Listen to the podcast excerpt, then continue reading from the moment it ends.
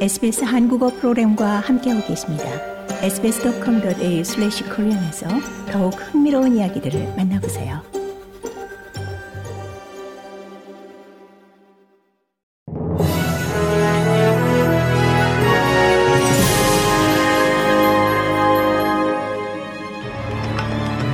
(2023년 12월 25일) 월요일 오전에 SBS 한국어 간추린 주요 뉴스입니다. 앤소니 알바니지 호주 총리가 2023년 크리스마스 메시지를 통해 호주 국민에게 감사와 위로의 마음을 전했습니다. 그는 특히 퀸즐랜드 북부 대규모 홍수 피해자들을 위로했습니다. 알바니스 총리는 생활비 압박이 힘들었고 호주 연방의회 원주민 Voice 국민투표와 관련해 진지한 토론이 있었으며 해외 분쟁 뉴스들이 많았던 한 해를 보낸 후 이 많은 이들이 연말연시 휴가철을 고대하고 있다고 말했습니다. 그는 모든 국민이 안전하고 행복한 크리스마스를 보내기를 기원했습니다. 성탄절을 맞아 전 세계 곳곳에서 예수 탄생을 축하하는 가운데 아기 예수가 탄생한 베들레헴에는 슬픔과 적막이 가득합니다. 예수 탄생지로 알려진 요르단강 서안의 도시 베들레헴에서는 이 해마다 성탄절이면 화려한 트리 점등식과 퍼레이드 등 많은 축하 행사가 진행돼 수백만 명의 관광객이 방문합니다. 하지만 이스라엘과 하마스 전쟁이 두 달 넘게 계속되며 이 베들레헴에서 불과 70km 떨어진 곳에 있는 가자 지구에서만 2만 명이 넘게 숨진 상황에서 이 대부분의 축하 행사는 취소되거나 대폭 축소됐습니다.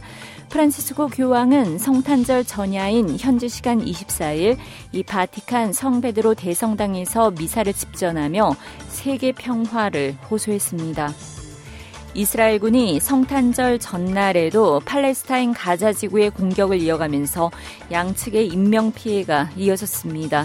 이스라엘군은 성명을 통해 이 밤사이 육해공 전력이 가자 지구에서 약 200개의 테러리스트 목표물을 타격했다고 밝혔습니다.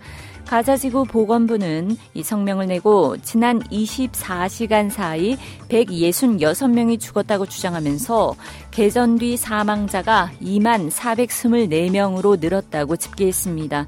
이스라엘 총리는 하마스를 격퇴할 때까지 싸우겠다고 다시 한번 강조했습니다.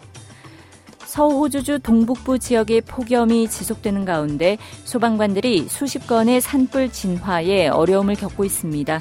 호주 기상청은 크리스마스인 오늘 서호주 동북부 지역의 기온이 섭씨 30도에서 40도 사이가 될 것으로 예보했습니다. 폭염이 예보된 많은 지역에 불사용 전면 금지령이 내려진 상태입니다. 지난 며칠 동안 퍼스 외곽과 지방 마을에서 발생한 산불로 가옥이 전소되고 살림이 불탔습니다. 고국의 윤석열 대통령이 성탄절을 하루 앞둔 어제 서울 해화동 성당에서 열린 주님 성탄 대축일 미사에 참석했습니다.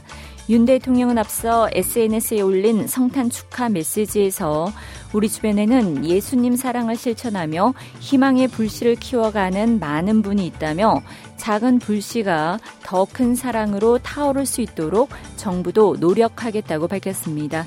그는 모두가 행복하고 복된 성탄의 기쁨을 누리기를 소망한다며 예수님 사랑이 가득한 성탄절이 되길 기원했습니다. 이상이 12월 25일 월요일 오전에 SBS 간추린 주요 뉴스입니다.